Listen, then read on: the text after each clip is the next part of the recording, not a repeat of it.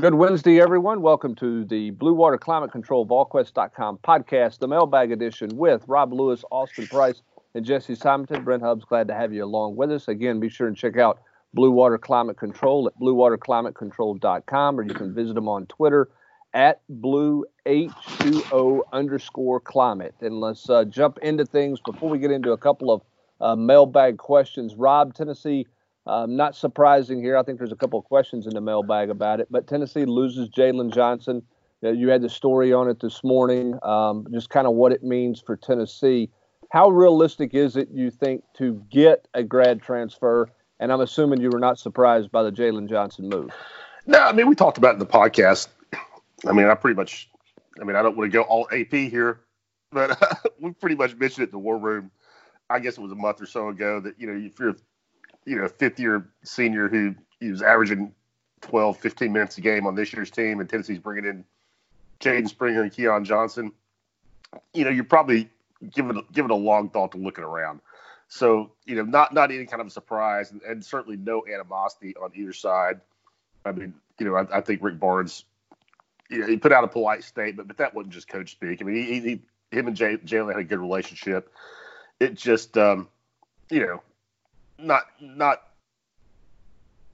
not going to be able to play a lot. But it's pretty pretty easy decision, I, I think, on Jalen's part um, for what he's going to do next year. And I think he's the kind of guy that could, that will move down and, and you know could, could really be a, a, nice player for somebody at the mid, mid major level. He really, and so that he really improved a lot, Rob. I mean, I, I mean, he wasn't spectacular, but he, he showed signs of life this year, right? More so than in years past. He did. I mean, he had some nice games. I mean, he, he was a factor at um, you know, the the big win at Kentucky and a couple threes. I mean, yeah, but but but again, you're looking at a backcourt next year that has let's bring him only lost Jordan Bowden, bringing back Vescovi, bringing back Josiah James, Victor Bailey gets eligible. You're adding you know, two five star top 20 recruits and, in Keon Johnson and Jaden Springer. I mean, Jaden averaged 15 minutes a game this year. I, I think that number was probably going to go down, uh, maybe a lot, maybe to, to almost zero. And and so I, I, think it was just an easy decision for him. If you're a fifth year guy, you know you don't want to be the, the, the third or fourth guy coming off the bench when you can go somewhere. You know, I'm just throwing this at you know. UNC Greensboro, maybe. You know, that's a NCAA tournament type team in the Southern Conference. You know, maybe he lands there. He's from Durham. I, I, would suspect that he will end up somewhere back in the Carolinas. I don't know that. I'm just speculating. But he's a guy that I could see at a Southern Conference school that level be being a really valuable piece of, of somebody's team. Well, we'll certainly talk more about that throughout the mailbag here because there's a couple of questions about where Tennessee goes next, but not earth-shattering news there. Jesse, uh, you had the story yesterday with uh, comments from Jeremy Pruitt that he made on Vol Calls, just kind of about his approach to things, and it's kind of ironic. I think you know you mentioned this in the story, Jesse. Jeremy Pruitt has the reputation; it's all ball all the time. He made it clear Monday night. Right now, it's not about ball at all. No, I mean he's, uh, you know, I, I fully believe it. I think you know both privately and, and, publicly, you know, he's showing kind of a softer side through this whole crisis, and uh, his priority right now and main focus is is kind of twofold. It's making sure that the guys, his players, their families are safe. Uh, and then secondarily, it's it's academics, and and you know with the Thornton Center access uh, being closed, campus being closed, the the facilities being shuttered, how does Tennessee and the staff um, make sure that these guys continue to to do their work academically? He kind of talked about the adjustments of of so many guys having you know now transitioned to online classes, something many are not used to. Uh, and again, this is a challenge that you know every school in the country is having to deal with. But I just think it's notable that you know for a guy who is pretty brash and can be pretty blunt uh, at times, that you know he has certainly shown a, a much softer uh, tone through kind of this whole crisis right now. You know, Austin, you've visited with coach as well. I mean, it, Jesse's right. It's not a public coach speak thing with where his mentality and his mindset is. No, sometimes he'll tell me things in, in, in confidence, and that you know it differs a little bit from you know what he might say in a press conference. Uh, but no, this was the same thing he told me, uh, you know, a week and a half ago, Brent. Um, when I talked to him, it was the same exact answer, and um, you know, he, he's. I think one, I think it's a little easier to look at it from this because I mean, you know, again, this isn't something where like you know a few people ha- are sick, and but I mean people are dying. So I mean, like you know, I think it's easier to look at this with a uh, with a different look. Look, and at the end of the day, everybody is not practicing football this spring. I mean, yeah, some got more practices in than others, but I mean, you know, I think you know for a lot of these coaches, it's it's a you know look at look at the big picture here. It's about safety. Um, look at you know these other sports leagues. The NBA obviously is double digit with the number of players that have tested positive. You've had you know you had senators, you've had actors and actresses. I mean you know this is touching everyone, and so um, you know I maybe a surprised to begin with, but not surprised to see him uh, you know be as as candid about the fact that you know th- there's a lot more important things than than the pigskin right now. Yeah, as, as we get into the mailbag questions here, I will say this: in talking to numerous administrators and coaches on campus the last few days, the academic side of things is the most important deal. That that's the one where um, everybody's I don't want to say con, you know overly concerned, but that's the one that that's the thing they're all trying to manage and that's the thing they're all trying to, to keep a handle on and their biggest concern moving forward that way. All right, let's jump into the uh, Blue Water Climate Control uh, mailbag podcast here with the mailbag questions. We'll start with Simpsonville. Um, and I'll throw this out to anybody that wants to jump in there. Will there be permanent changes to the college sports processes, culture events, etc., due to this situation? Do you think there will? Do you guys think there will be major changes? I think the biggest change is how much people are going to spend discretionary income moving forward. I think that's the biggest change. We'll see. I think if it's, I, I don't, you know, maybe we we play with limited crowds or something right now, Jesse. But I think we'll get back to the full crowds. I think the biggest question is what's attendance going to look like with discretionary income. Yeah, attendance. I, I think this is also going to have uh, folks kind of really pontificating about scheduling, uh, timing um, you know, depending on how this goes with both basketball and football, how, how it lingers, I think there's going to be a lot of discussions for recruiting and the recruiting calendar. Uh, but you know, as we've stated throughout this whole deal, I mean, it's it's a fluid process, and and it continues to kind of unfold each day. I mean, today, you know, as we sit here and record this Wednesday, you know, you know, Mark Cuban's saying optimistically, you know, he hopes that the NBA could maybe start just before June. Uh, but then on the other side, you got you know the baseball folks are apparently arguing about they don't think they can start until well after July. And how do how do these leagues manage you know the different uh, you know the the, the players uh, in terms of you know w- when they're allowed to come back, it, it, you know y- year deals and stuff. And so it's it's it's an ongoing deal, and it seems to unfold differently every day. Yeah, I don't think there's any doubt about that. All right, let's go to All, All Orange, who's got a question. Um, Rob, uh, Austin, you can jump in here. Who do you think that are the top five recruiting assistants during the time you've covered college football? Jesse, you can as well. At least one who coached at Tennessee. Who's the most underrated assistant as a recruiter in your time covering Tennessee? Uh, this guy suggested Latrell Scott, even though he wasn't here very long the best recruiter I ever covered and dealt with was Rodney Garner. I was got and it wasn't stole it out of my mouth. Uh, it wasn't close when you look at what he did in '97. Look, I, I, mean, Georgia was down. I get that, but when you go to um, Alabama, Montgomery, Alabama, and you get Fred Weary, and then you go to Georgia and get Deon Grant, Jamal Lewis, uh, Cosey Coleman, then you, you've you, to me you're at the top of that list. In terms of underrated, I don't think he's underrated now. I think at the time he was underrated Austin, I would put Sam Pittman on that on that list. He was not at Tennessee very long, but any conversation you had with him, you could tell pretty quick he was going to be a good recruiter. He had been a solid recruiter at other places. He obviously took it to another level at Georgia, which ultimately helped him end up getting the Arkansas head job. Yeah, I, think he was underrated in his ability to uh, relate um, and and to be a guy that you know you know you knew you could see that in uh, in him.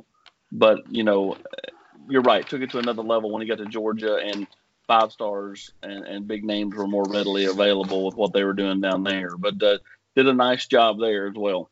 I can't believe nobody's give the big fisherman a shout out. Phillip Fulmer. Well, I mean, but I don't I don't think he was underappreciated. I mean, but you're saying one of the top yeah, I mean he the guy could close You said Rodney Garner. Well, guy, yeah, that's true. Yeah, it's true. All right, let me let me. He, he said top five recruiting assistants.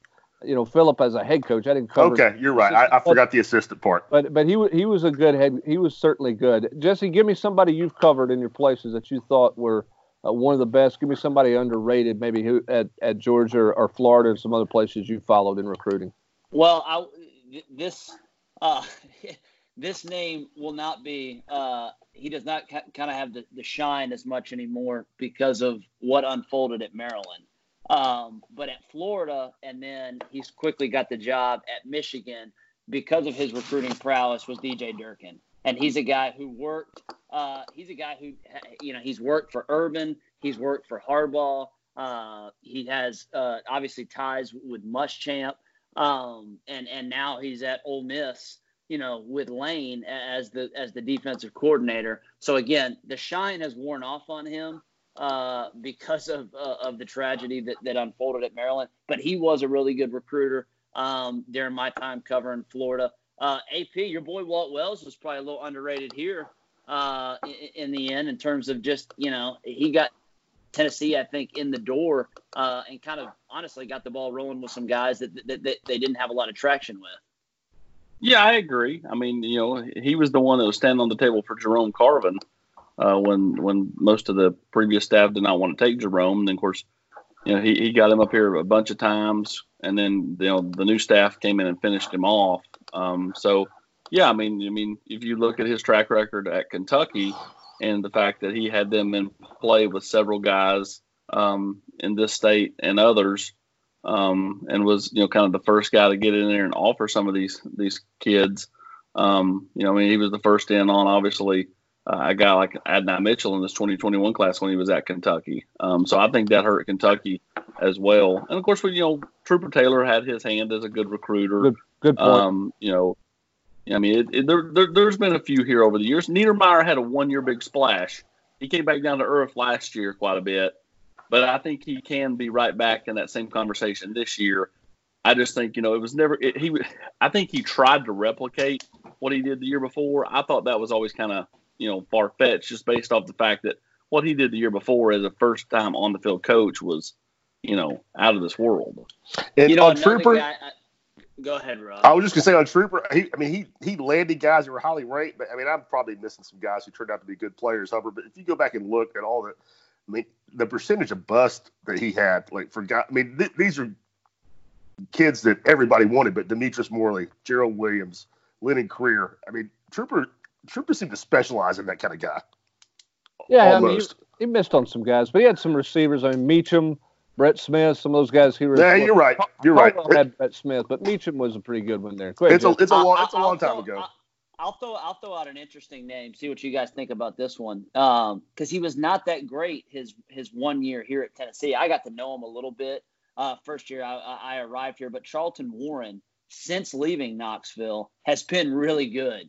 Now he again he kind of faced an uphill battle because he was on a dead man walking staff uh, the year he showed up. So he you know he Terrell Bailey and some of the guys he landed um, obviously do not compare to what he has since landed at Florida and then now at Georgia. Um, you know, it, it, he always had the personality that it struck you that he would be good in a living room with parents, um, kind of the Air Force background and, and just kind of his no nonsense attitude. But he's landed some dudes uh, the last few classes, again, both at Florida and Georgia. Um, and so does, hasn't helped, did not help Tennessee a lot because he was only here for that one year, but he's kind of developed into a guy that I think is pretty well regarded nationally. Yeah, that doesn't surprise me at all. Well, I think I think it's also a great example of the challenges that it, recruiting to Tennessee presents versus recruiting to Florida, recruiting to Athens, Georgia, because of the geography that you've dealt with and, and some things like that. Because there have been some highly regarded recruiters that have come through here that did not have success. And, and, again, part of that with Charlton Warren was he was here one year, as you mentioned, on a, on a dead man walking staff. All right, let's continue on with the questions here. What impacts of the virus? Uh, with the impacts of the virus, my opinion is that the current powerhouses like Ohio State, Alabama, Clemson, etc., are going to likely benefit the most in recruiting. Do you agree? Outside of current powerhouses, what schools could benefit from and what schools could be hurt by the current situation? In recruiting. Where does Tennessee fall into that? Austin, we've seen I, Ohio State I, have a run. So, what do you think? I agree with this. I think that the schools that have had success there are going to be plenty of teams that are plenty of recruits that look at them and go, you know, they're just a safe pick here with all that's going on. I, again, I don't think Ohio State has told kids, you know, hey, you got to get in now or you don't have a spot. But I think that they have kind of played the whole, you know, with this whole uncertainty, you know, who knows what how how visits will take place. I mean, you know, and kind of planted the seed of doubt with several kids, and I think that's why you've seen them get on this run um, here uh, of late. Uh, but I do think that it benefits. I think any team that has a good in-state base, it benefits in this current crop. So, you know, and, and when I say in-state base, it does not mean it has to be inside the state. It just needs to be within a four-hour radius. So, like if you if you feel good about where you're at in a four-hour radius, I think you can you can do pretty good in this class. I do think it was interesting, you know, in terms of where does Tennessee fall into this? What are they doing? I thought it was interesting that Jeremy said on Monday that, you know, the fact that the staff isn't together, that it's actually allowed them to actually have a greater focus on recruiting right now. The emphasis is a little bit higher because you're not game planning, you're not kind of doing practice uh, planning stuff in terms of spring practice, you're not watching film of your own team. And so uh, this staff has proven uh, you know, the last two years that they, are going to mine, you know, as deep as they can and, and scour uh, as far and wide as reaching. I mean, Tennessee's extended more offers than really anybody in the country. Um, so I, I, think that, you know, you, you could see Tennessee maybe find some more guys that perhaps they weren't in on a month or two ago. Once we come out of this whole deal, that suddenly Tennessee's going to pop for a few guys that maybe we haven't talked about at all because we don't know. You know, we've never seen them or whatever, and then suddenly Tennessee's in the mix with somebody. Well, here, here's the other thing. I, I, think when you think about it, like players like L.J. Johnson, and I'll, I'll bring him up a lot because you know he was a guy that was set to visit here at the end of the month. It's probably Texas more realistic. Yeah, it's more realistic that he stays in state because think about it. If let's let's go off the July one number we talked about this the other day. If he, you know, if things open up July 1, where's he going to go visit in the three or four week run if they make the month of July open, which I'm sure they will. I mean, it's just kind of common sense to me. Um, if we're with, back, with it being, yeah. Yeah. So, I mean, like, where's he going to go visit in that three or four week run? And then the high school coach is going to be saying, hey, don't go too far. It's going to be natural to go to Texas, Baylor, A&M, Oklahoma, uh, schools that aren't too far from where he's at. So that makes Tennessee really, unless they can get an official visit in the fall, and and and he doesn't do anything anytime soon, it makes Tennessee a really really tough place to see him landing at. And I think there's a lot of kids like that that are you know eight or so hours or more away that like you know Tennessee may have a decent relationship with those kids, but at the end of the day, you know if this thing is kind of condensed into a smaller time frame, it's going to be tough for Tennessee to be a real player for some of those kids. That's why you've got to rely on in-state kids. You've got to rely on kids in Georgia that you have a good relationship with. You got to rely on North Carolina and, uh, and and several of those top players. I don't know about y'all, but I, I think that if this thing goes deep into the fall where, where the, the football season may even have to be truncated or whatever, I think there's a realistic chance they end up eliminating their early signing period because of this for this one year. Now, again, that, that we're talking about some really bad things happening if we go that deep into the, the summer schedule, but I do think it's at least a possibility to, to, to kind of acknowledge.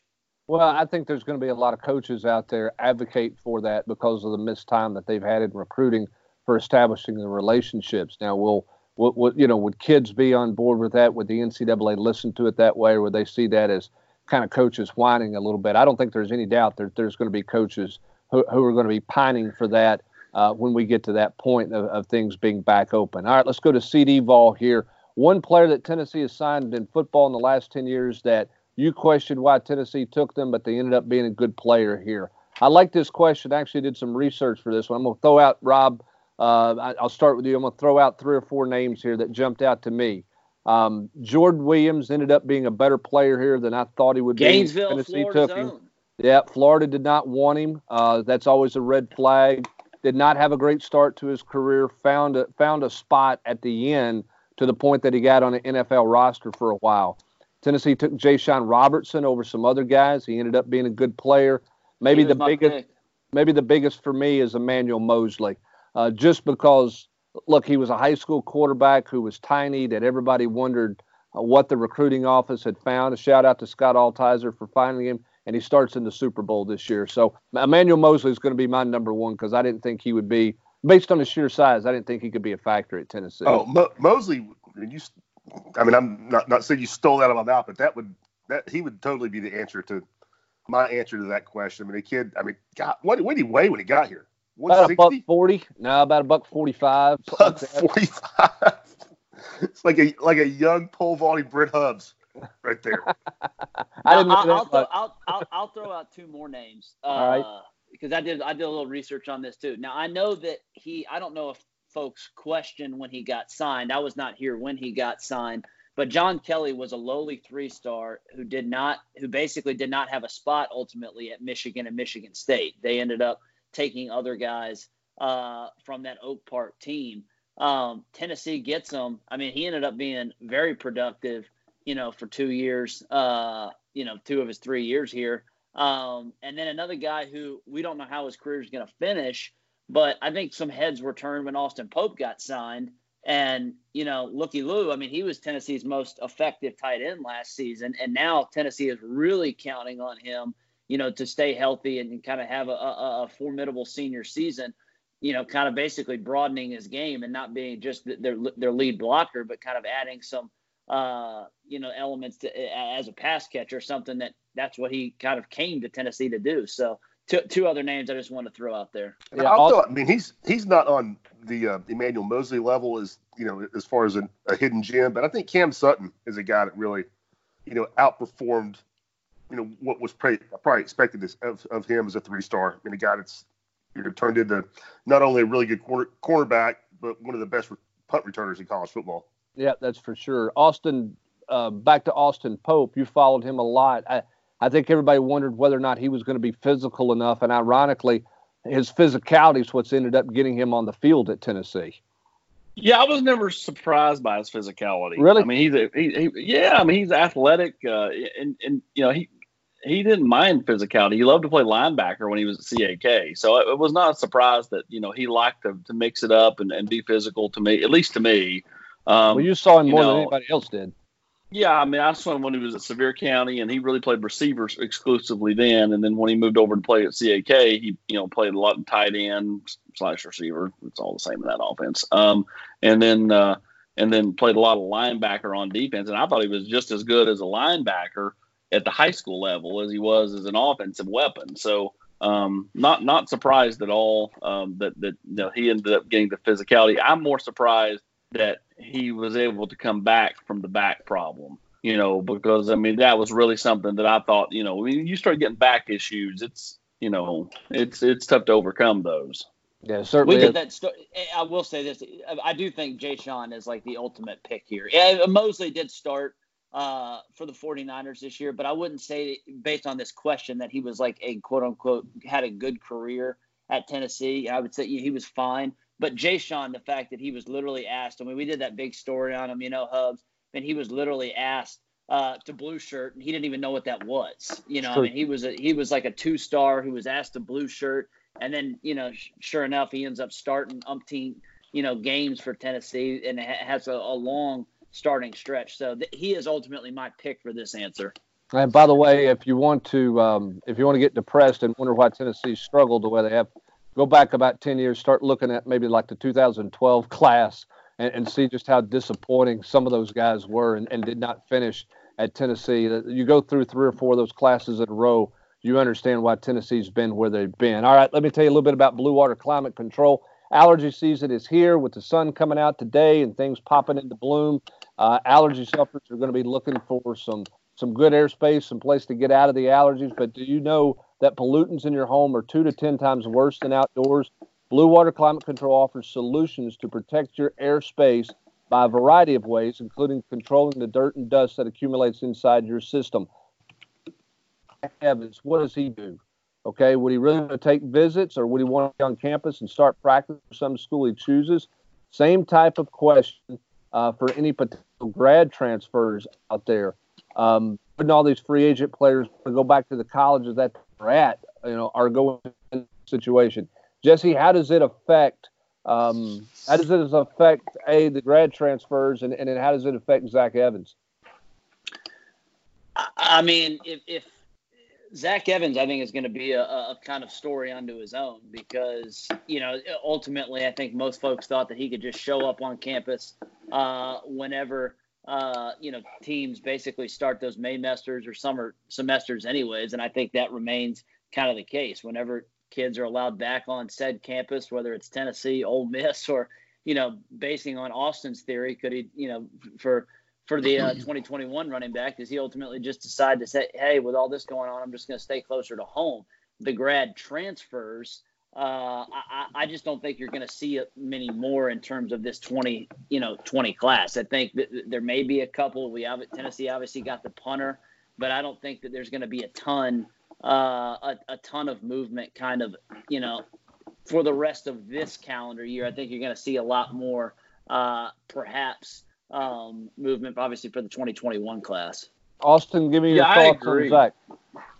Well, I agree. I, I think that, that Zach's either just going to show up to either Ole Miss or to Tennessee, and, and, I think maybe there's a slight chance that he pulls a, a shocker and ends up at A and M. But to me, it's probably Tennessee or Ole Miss. He's just going to show up. I mean, I think he's having you know dialogue with both those schools still. Um, you know, as far as far as grad transfers, I mean, like how can you take a grad transfer? And Brent, you and I talked about this, you know, kind of you know, off, you know, in, in, in our conversations. How, how, do you think a grad transfer if you know they're not going to arrive till who knows when? And then how quickly can you get them ready? Now I'll say this: a guy like Chase Hayden or anybody like Chase Hayden that has two years to play, I think that changes things for them. I think they're way more attractive than a one-year guy because if you can't get them on your campus till July or August or whatever, because let's face it, a guy like Chase, he was wanting to take visits over the next, you know, month. All of a sudden, that's off. So let's say he can't take visits till July. That means he's not showing up till August. And then you look at some of these guys on this current team that we're probably going to go through spring and kind of evaluate where they are, and then make a decision on whether to, you know, bounce out and grad transfer or go into the portal or whatever. How are they doing that with no spring practice? I mean, that to me, that's going to be a leap of faith either to stay or go by those guys, and uh, and probably more of a leap of faith to stay than go because if you've not, again, kind of like Jalen Johnson, if you've not played up to now, what are the chances with more talent coming in you're gonna you're gonna play now? Well, I think anytime if you're a two-year grad transfer, you're always more attractive. But in this case, you're definitely more attractive. Let's go to Galilee here with a basketball question. Rob, I know you have an opinion on this one. Uh, he says he's one of the few that feels playing Memphis in basketball every year helps both schools. Is there anything positive that comes from that, that annual game in basketball? Uh, that's such a hot button issue with fans. I mean, I, I, totally get that the fans dig it. I mean, mostly I, I, think Tennessee fans that live in Memphis or just Tennessee fans in general that hate Memphis. Man, I mean, I just I don't think it's a big deal. I mean, if, if Tennessee ends up getting Kennedy Chandler, is that going to have anything to do with the fact that two years ago Tennessee played an early December game in Memphis? I don't think so. I mean, it's a. I mean, they're a, a barely a. I mean, they they play in a, a conference that's that's a you know skosh above being mid major. You know, they're. they're I, I, just. I get why fans like it nationally. I, I think Tennessee is. I mean, the way Rick schedules playing. I mean, which they're getting ready to do. I mean, they're much better off playing Gonzaga, somebody like that. I mean, you, you think you think who do you, who do you think gets you more exposure? Playing an unranked Memphis team that's not been in the NCAA tournament in how long, or, or playing Gonzaga? Yeah, I mean, come on, give me a break. Yeah, I, I, think it benefits Memphis a lot more than it benefits Tennessee. Oh no I question. The, I get the no rivalry. Question. I get the rivalry part that fans like that, but from a national perspective, I don't think it's a great benefit to Tennessee to do that. Let's go to Pine Mountain Vol here. We've talked about players missing spring practice and, and who it hurts. Uh, if the SEC gives extra practice time this summer, who would be some of the players that might benefit from a delayed spring? Example, Wanya Morris. Um, and also, do you see Chaney using more two back, two running back sets? I don't know about the two back sets, but I think when you look at guys like Wanya Morris, Quavaris Crouch, nobody wants to be in this situation. But if they get extra, if the NCAA gives some extra time in June to work with coaches, there's no question those guys, those two guys coming off injury would benefit from that fact. Particularly Crouch because he's moving to a new position if he's going to move inside. Yeah, I agree with this, Jesse. I don't know how you feel about it, but it's almost like the whole notion that if the NBA, and I know Durant's somewhat shot this down, but if if the NBA doesn't start till a certain time, maybe Kevin Durant can come back and play the back end of this season with with the Nets currently being in the eighth spot in the East. You know, so like, can you know, it's a, little bit different because it's practice versus game action. But you know, for those guys, they were going to miss spring. All of a sudden, they get an extended spring, which actually doesn't take place until July. You know, a guy like Wanya or Quavaris Crouch, to me, that's a big benefit. But it's also a benefit for anybody, um, in my mind, that you know has a leg up on the other guys because I, I think that you know ultimately you're going to ask it's a, it's a lot to ask for a true freshman like a Bryson Eason, so to speak, to come in and, and learn a ton in such a short manner. Um, same thing with you know a guy like Harrison Bailey who got two practices in, but you know th- th- that's not going to equate to you know trying to chase down you know the top spot on the depth chart. I, will say I'm, I'm going to kind of sit on the fence on this one for now, and part of that is because I'm just skeptical that even if they do open up or allow some extra practices uh, in July, about how I think those are a lot of those are going to be in shells, and I do think it's going to be pretty. Uh, I think coaches are going to be pretty cautious because you know for fear of injuries and fear of ramping and stuff up too quickly. So schematically, I think it, it will be important for a guy like Quavaris Crouch because he's learning a new position. You're doing a lot of those kind of walkthrough type drills. A uh, little more difficult for a Wanya Morris uh, or, or or even a, a, you know Darnell Wright in terms of just how can they continue to, to improve physically. How can they kind of continue to improve those fundamentals if you're not really hitting that much? So I, am going to sit on the fence on this one. I, I, am very curious to see how this plays out, but I do agree with AP that, and and we've talked about this before, privately, publicly. I, think the spring, you know, the missing the spring has killed a guy like Harrison Bailey's chance to like unseat JG. However realistic or unrealistic that was, the fact that he is, you know, missed those 15 practices or, or 13 practices uh, I think that, that that all but closes the door on him starting week one. Now maybe he can you know come into the fold later in the season, uh, but I think to AP's point, guys that have experience, they're going to be the guys that the coaches lean on early. Uh, let's piggyback this right here the, the, and, and discuss something before we move on to the next question. Let's talk about the quarterback room because we all and I think everybody kind of felt like you're going to go through spring. You're probably going to lose one, if not two now you don't have a spring. So again, do those guys stick around and have that leap of faith to stay, or do they get antsy, worried about losing another year of eligibility, and bounce out of here right now without having went through spring? I, I think it's an interesting uh, dynamic. I think the biggest question is how. What are their options if they choose to leave? Sure. Who's who's interested in them at this at this point in time? You know, what kind of commodity are they? I, I think that's the biggest question any transfer has to ask, particularly a quarterback. Yeah, I mean, I, I think this is a great point, and and you know, most assume that one of Maurer or Shrout or possibly both would not be here come you know May first, May eighth, and and now uh, what incentive do they have to leave? To Hubbs's point, and to your point too, AP, that if they don't have a landing spot uh, or or an obvious landing spot, what do you you know kind of risk it and say hey i'm going to put my throw my you know hat in the ring uh, come fall camp or do they just say hey i don't want this to be a wasted season i'm going to go ahead and put my name in the portal and use this as my quote unquote red shirt season or transfer season now Shrout's already redshirted obviously Maurer still has that uh, but how that unfolds is going to be quite curious and and and quarterbacks are, are, are going to be the sexy pick here. But someone even asked earlier in the in the uh, chat or, or, or you know questions things about just general guys who may transfer. I do think this whole deal is is going to kind of uh, suppress uh, some movement because where are you going to go?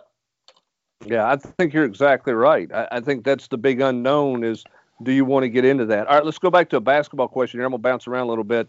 Um, Kaz Kramer wants to know Anosike has connections to Tennessee. Rob, hearing any good news on him? Where, where do you think Tennessee is uh, with in terms of how much they like Anosike? He says he's going to announce something the end of this week, having not seen anybody. What, what are the Vols in the race for Anosike? I mean, uh, the transfer.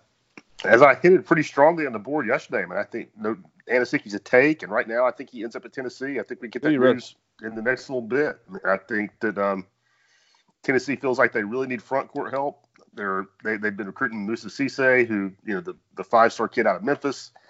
Um, you know he's not been to campus yet. I mean he's not, that's not a knock on Tennessee. He's not been anywhere except for Florida State, but you know, he, they're they're competing against Kentucky. They're competing against Memphis, where he is at Lausanne High School. I mean, you know, he's obviously got you know you got some Memphis connections for even. he's reclassifying, right, Rob? Uh, he's going to try. To, I don't know what. I mean, as I spoke to someone yesterday, he said that's yeah. still the plan. You know how that is, is taking place with the shutdown and all that. I don't know, but apparently that's still what he's going to do.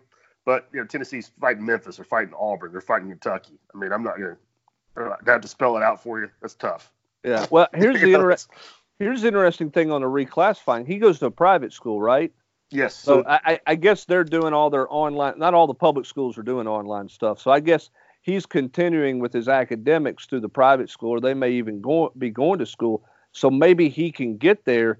But for anybody trying to reclassify, it's not a laydown to me at this point because I don't know if you can get all your academic work done. Yeah, right? I agree. And I, and as you mentioned, I think it is a little different at the private school level because they don't have all the you know they don't have to coordinate 20 different high schools in a county. They can just you know they can do their own thing. Um, on Anosike, I, I, think what works in Tennessee's favor is he's going to decide quickly. He's not taking any visits. He released a top seven yesterday that I mean kind of shows you um, who's interested in what kind of player he might be. Gonzaga's on there, Louisville's on there. You know, it's um. So I mean, it, this is not somebody that you know Tennessee's fighting a bunch of bottom feeders for, and he, he's going to decide, decide on Friday, and he's not taking any visits. I mean, how, many times do you think he was here? I mean, as most know, we're talking about a kid who's Nicky Anosike's younger brother, former Lady Vol. He's probably been on Tennessee's campus 50, 60 times to watch her play. So I, I think he ends up here. Unique player. I mean, he's highly productive. I mean, certainly that's at a different level. We played at Sacred Heart. You probably I don't even know if that's mid major. It's probably low major but he averaged 16 points, 12 rebounds a game. And I don't, I, I don't think he's going to be a double-digit scorer, but rebounding historically is a stat that that translates kind of you know no, no, matter where you go, and I think that's what Tennessee wants is front court help. But he's not, and, and, that, and that was always something she brought to the table with the Lady Vols. Yeah, she was. She was a very good, uh, very good rebounder in her career. Interesting. He's not that traditional 6'10", 6'11 type guy. I mean, it's a different style, as you mentioned, different style post player who's productive in there at his height. Six six two fifty. I mean, you know, he's not you know he's not going to be a rim protector, which I think is something Tennessee ideally wanted w- with this spot. But again, 12 rebounds a game, and uh, I don't I don't look for the score to translate. I mean, I think that's something that you kind of throw out the window. I mean, look at Tennessee; they signed James Daniel a couple years years ago. He averaged almost 30 points a game at, at Howard, and, and you know he was an okay player, but certainly not anybody that was going to go and get 30 in the SEC.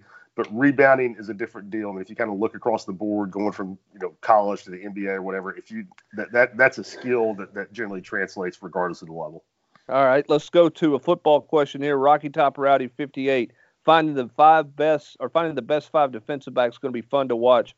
Returning starters at four spots, but does anyone get shuffled around to get the best five on the field? How did they do this? Is, is I mean, where they at, Jesse? You think with the star, d- does a corner move in? I mean, the, in years past, they've talked about maybe trying to slide somebody in there. Is Baylen Buchanan just the X factor at this point at the star that could change kind of what that lineup looks like? Yeah, I think Buchanan is absolutely the X factor and, and kind of where he is health wise, where he is in terms of uh, Jeremy Pruitt's mind of athletic ability, because obviously he was a guy that Pruitt trusted uh, and leaned on pretty heavily in that 2018 season. Um, so let, let, let's say that he's just going to kind of be a wild card and they don't, they feel like playing him in spot duty. I think Sham then has the star spot probably locked up. You got Taylor, uh, and Thompson on the outside, but I, I you know, while, while, both of those guys are quote unquote starters, I think you're going to see Kenneth George rotate in, um, and continue to play some snaps. McCollough, assuming the way this question is, is, is formed. They're assuming that Jalen is a starter. I would agree that McCollough has a leg up on the job based on what he did at the end of the season, based on his upside. Um, but it's not like he started a million games. So uh, it, it's really then what happens at that other safety spot. W- where does AP's boy Trevon Flowers kind of fit in the mix in terms of health? Obviously, they they love his upside, but you know, can he practice two straight weeks in a row? I mean, that's that's been an issue. Uh, does a guy like does a guy like Theo Theo Jackson kind of continue to just kind of maintain a, a, spot on the field where no, he's not a stud, no, he's not a star, but he'll give you you know 30 snaps a game, and then you kind of uh, play some other guys at that safety spot. And then the last name, I don't think he's going to be in the mix this fall. I just think he's still a little bit too green, too much uh, to learn. But does Tyus Fields find his way on the field for maybe 10 snaps a game? That'll be something to watch early in the season. All right, two questions. Well, I, Go ahead. Well, I was going to say, and uh, don't forget Keyshawn. I think Keyshawn's a guy that could could earn some time. Uh, it's a good point. Anywhere in the secondary. Yeah. Yeah, good point there. Not to forget about him because uh, you know, but again, depends on when he gets here. All right, two questions, and we're out the door here. What we don't get to in the in the mailbag on the podcast, I'll try to jump in and answer those in the thread uh, throughout the day today as well. But Jake Dog thirteen Austin wants to know, give him one in-state prospect that Tennessee currently has momentum with in 2021, and one out-of-state prospect that Tennessee has momentum with in 2021. Walker Merrill and Jalen Wright. There you go. Simple answer there. All right.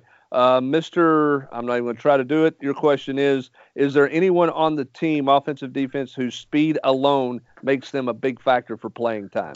Rob, Rob let's start with you. Football, speed, just based on speed, who can get on the field? Offense, I, defense. Is there anybody?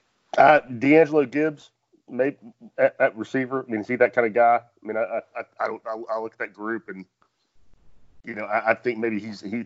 I, it, it's you know, we we've not seen him. It's all speculation. But for me, I mean, he he he, be, he would be the first name that jumps to my mind on on offense. Yeah, I would I, go Jalin. I would go Jalin Hyatt. It, yeah, yeah that's right. I'm going to go with one of the. I'm going to go with one of the freshman receivers, whether it's Hyatt, Calloway, or Wideman. And I don't know which one, but I mean they recruited all three of those guys because they can they can hoof it.